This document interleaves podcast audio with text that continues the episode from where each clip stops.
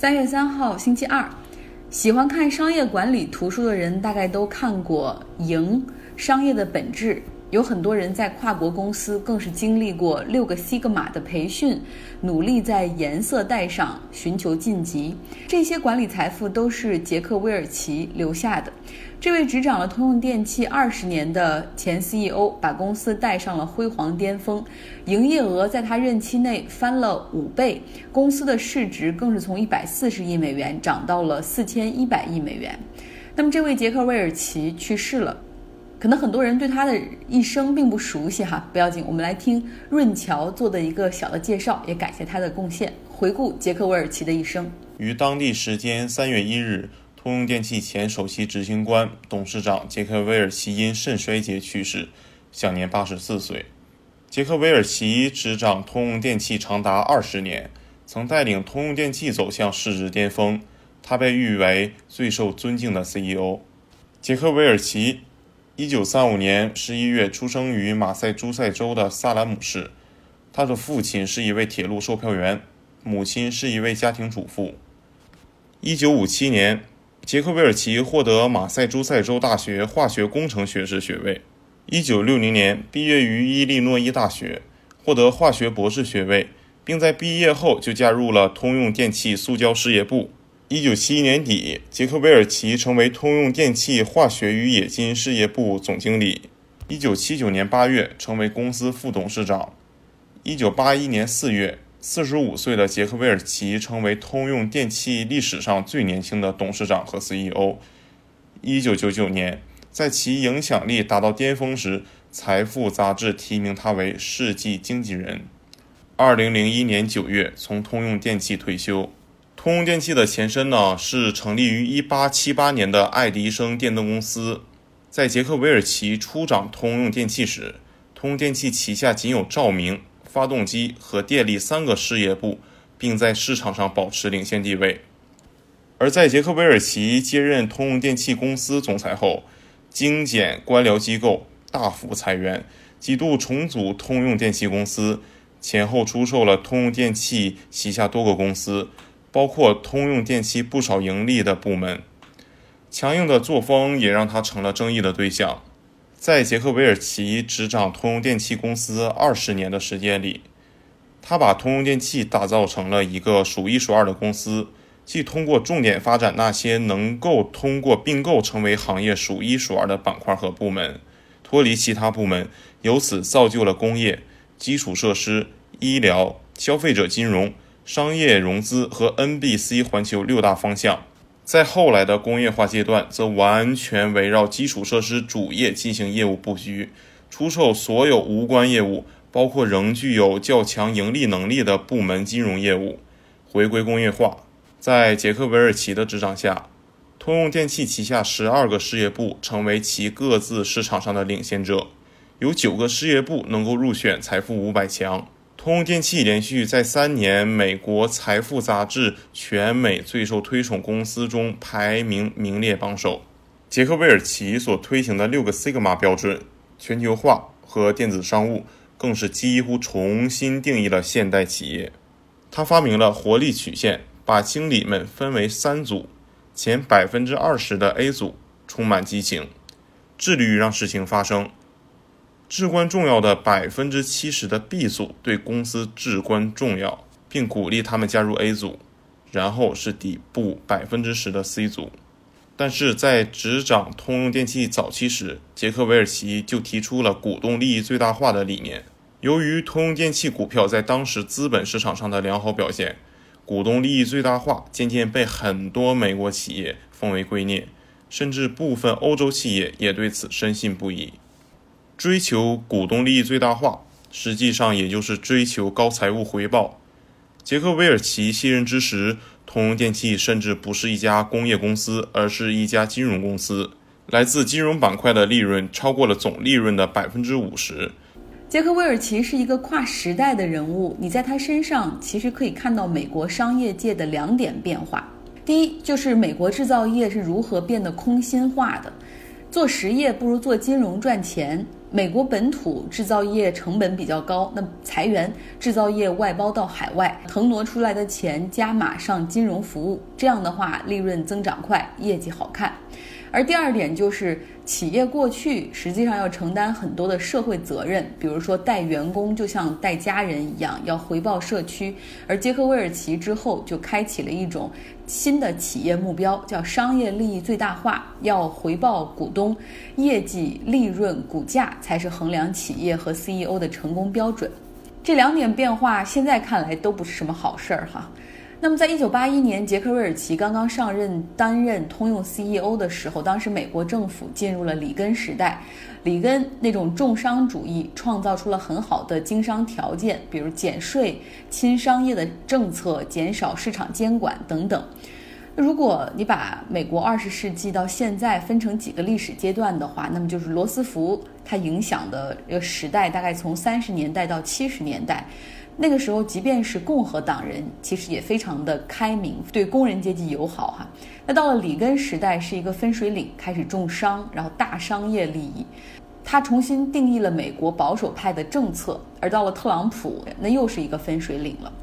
说回到杰克韦尔奇，他在企业内部提倡适者生存，管理层要快速决策，杜绝大公司病、官僚病，每一个人都应该是有企业家精神的个体。他的一个管理秘诀就是，企业中有大量的中层队伍，就很多的 manager，很多经理。你现在去很多的跨国公司会发现，哇塞，这经理一抓一大把，senior manager 也很多哈。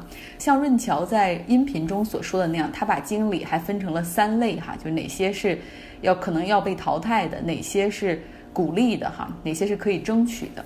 另外一个秘诀就是有一个庞大的 strategy 部门，就是战略规划部，就专门来给企业制定战略策略的。他呢，把股东的利益放在第一位，不论是裁员、降薪、拆分那种看来不是很盈利的业务板块变卖，丝毫不手软。他用这些资金来并购，实现业绩的突飞猛进。因为技术创新，你没有办法快速的在业绩上看到变现。增长一个简单的捷径就是用并购来增加市场份额。那么另外一个敲门砖就是努力打造金融板块。通用电气它一度是有保险、私募基金、房贷业务、信用卡业务。在两千年杰克韦尔奇退休之前，金融板块已经占到了通用电气总利润的百分之四十。在二零零一年退休的时候，杰克韦尔奇像英雄一样哈，获得了很多的礼遇。后来又开始了进行全球巡回演讲。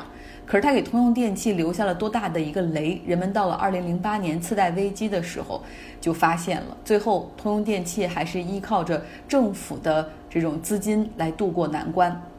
杰克韦尔奇也从来不亏待自己，他退休之前给自己制定了非常丰厚的退休补偿机制，然后获得了董事会的通过，大概有四亿多美元的这种补偿和退休金，包括他退休之后的很多个人开销，依旧有通用电器来买单。他退休之后还拍卖了自己的著作权，就是哪个出版社想让我签约来出书，那么你们来竞个价吧。最后他凭这个赚了七百万美元。如何看待杰克韦尔奇？如果是在十五年前的话，他代表着职业经理人的最高荣耀，代表着这些人的成功，是很多人的偶像。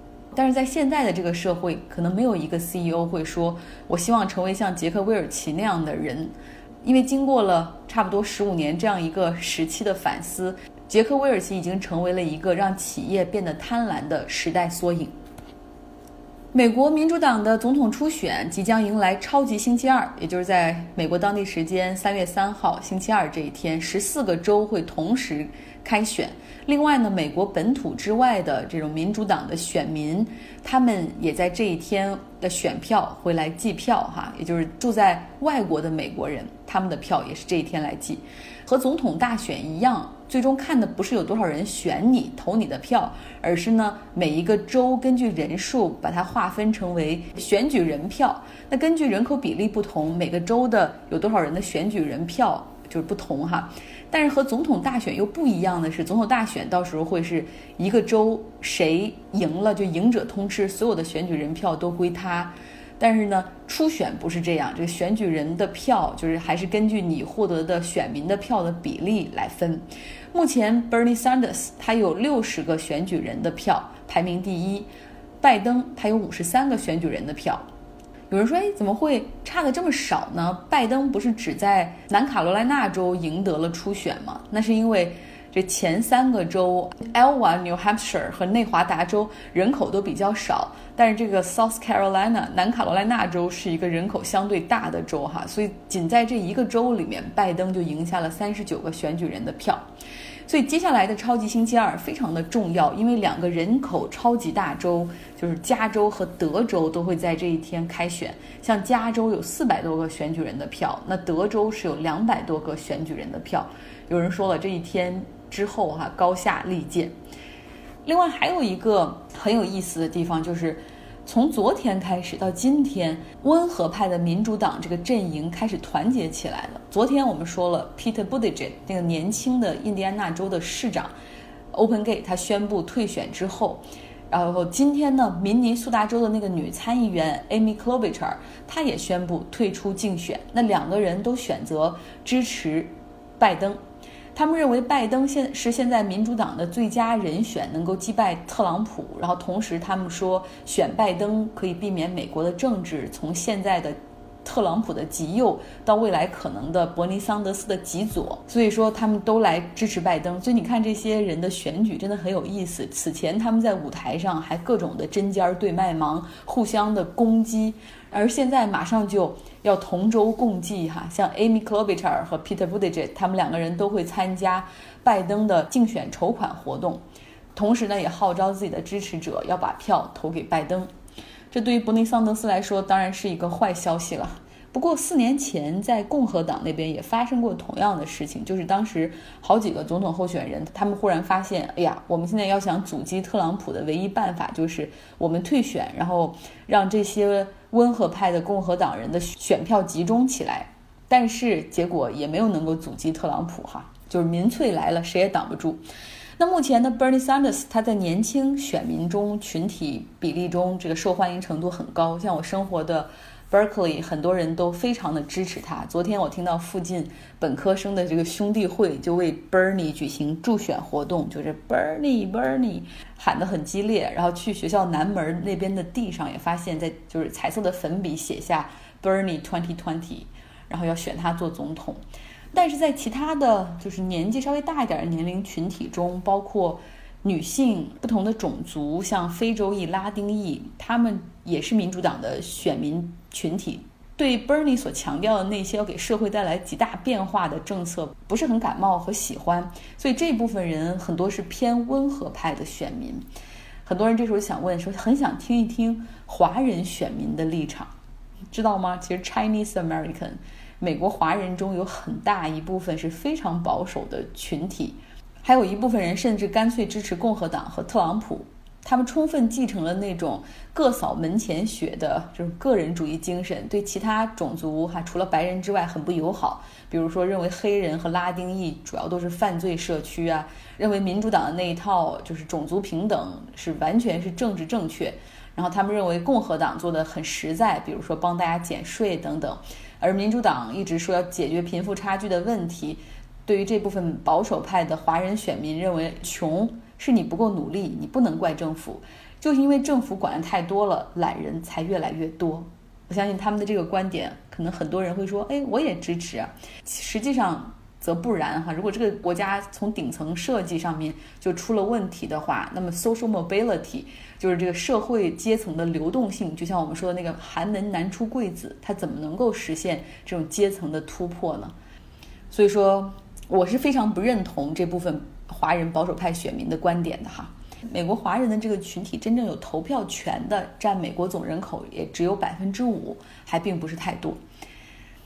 今天我看到一篇文章。讲基努里维斯的，就是因为最近他拍《骇客帝国四》，经常出没在旧金山的湾区。我有一个朋友也看到他坐在一个板凳上，孤独地吃着冰激凌。然后我看到《纽约客》的这篇文章，就和大家来分享一下。基努·里维斯他是好莱坞的一线明星，但是他的生活却一直是一个谜。他跟其他的明星不停的在社交媒体上过度曝光不同哈。他不喜欢参加派对，也不喜欢好莱坞式的社交，看上去很孤独，而实际上他真的也很孤独。年轻的时候他有个女朋友，感情很好，那是他的助理。然后两个人后来还生下了一个孩子，但是不幸夭折。两年之后呢，他的女友也遭遇车祸，不幸身亡。从那之后，他变得更加的忧郁和孤独。有一次，他上脱口秀哈 Cooper Show 节目，最后 Cooper 问他说：“你觉得人死了之后会怎么样？”基努里维斯沉默了一下，然后说：“那些爱你的人会一直想念你。”所以他是一个有点忧郁的人，而基努里维斯从从小可能也不是一个很快乐的人，因为他的童年也不是很幸福。父亲因为携带毒品入狱，母亲带着他不停地搬家，从悉尼到纽约到多伦多，中间母亲还再婚，中间母亲还再婚几次。那年少的时候，基努里维斯靠打冰球来排解孤独，而成名之后呢？可能在聚光灯下，可能就显得更加孤独吧。哪怕是有的时候去一些不得不去的社交派对，他也总是默默地站在一边，做那种叫 wallflower，就不怎么参与别人对话的那种，就是站在那边静静地看着，默默地喝着手中的酒或者饮料。他住在纽约，有的时候会在纽约城市公园的长椅上默默地啃着三明治，有的时候会在地铁车厢里面给老人让座。会去小剧场看演出，坐的也是便宜票的位置。你在他身上完全看不出一点儿好莱坞一线明星的架子。他会去很便宜的冰激凌店或者快餐厅买吃的。有的时候发现小粉丝想找他签名，但很害羞，他会主动走上前去说：“How are you？我可以和你合个影吗？”他在好莱坞沉寂了好几年，那最终在《John Wick》这个系列中迎来了事业的第二春。而剧中的这个主角可能跟他现实生活中也很相似吧，寡言少语，心爱的人已经离他而去，只有一只狗默默陪伴。如果大家对吉努·里维斯感兴趣的话，可以留下你的邮箱，我可以把这篇《纽约客》的文章发给大家。这篇文章的标题是。基努·里维斯，It's too good for the world。基努·里维斯太好了，感觉全世界都配不上他。最后来说一下股市，经过了上周的大幅下跌，今天全球股市开始反弹。主要是像美国、日本、韩国、欧洲都开始反弹。市场传闻说，全球主要七大经济体可能会一起来一次大的宽松，哈，一起约好降息。那高盛更是给出预测，说美联储会率先行动，在三月中旬会率先降息五十个基点。跌得比较狠的道琼斯指数是反弹了百分之五点一，也实现了单日最大反弹。那我们国家的股市也是继续在上涨。昨天不是说了吗？七省市准备出台二十五万亿人民币投入基础设施建设。我今天就很纳闷儿，到底是哪七个省市呢？就想点开新闻来看一看。看完之后发现完全是标题党，很多的省市的计划根本并不是为了应对 coronavirus，而是在春节之前甚至去年的时候就已经公布了。这个新闻完全是把这些。都混成一谈，编成一个新的事儿，然后重新发出来。包括这七个省市中，有一些地方的地方债已经很高了，比如说河北，我真的不知道所谓的万亿这个钱最终是从哪儿挤出来。其实市场上比我更专业的金融人士，难道看不懂这个新闻有多么的虚吗？完全就是生传出来的所谓的新闻，但是大家都不介意，因为呢，有了这样的一个新闻，传递出一个共同市场协作的信号，就是。大家一起来猛买基建股吧，这就是中国股市 目前的这种情况哈。好了，今天的节目就是这样，大家周二愉快。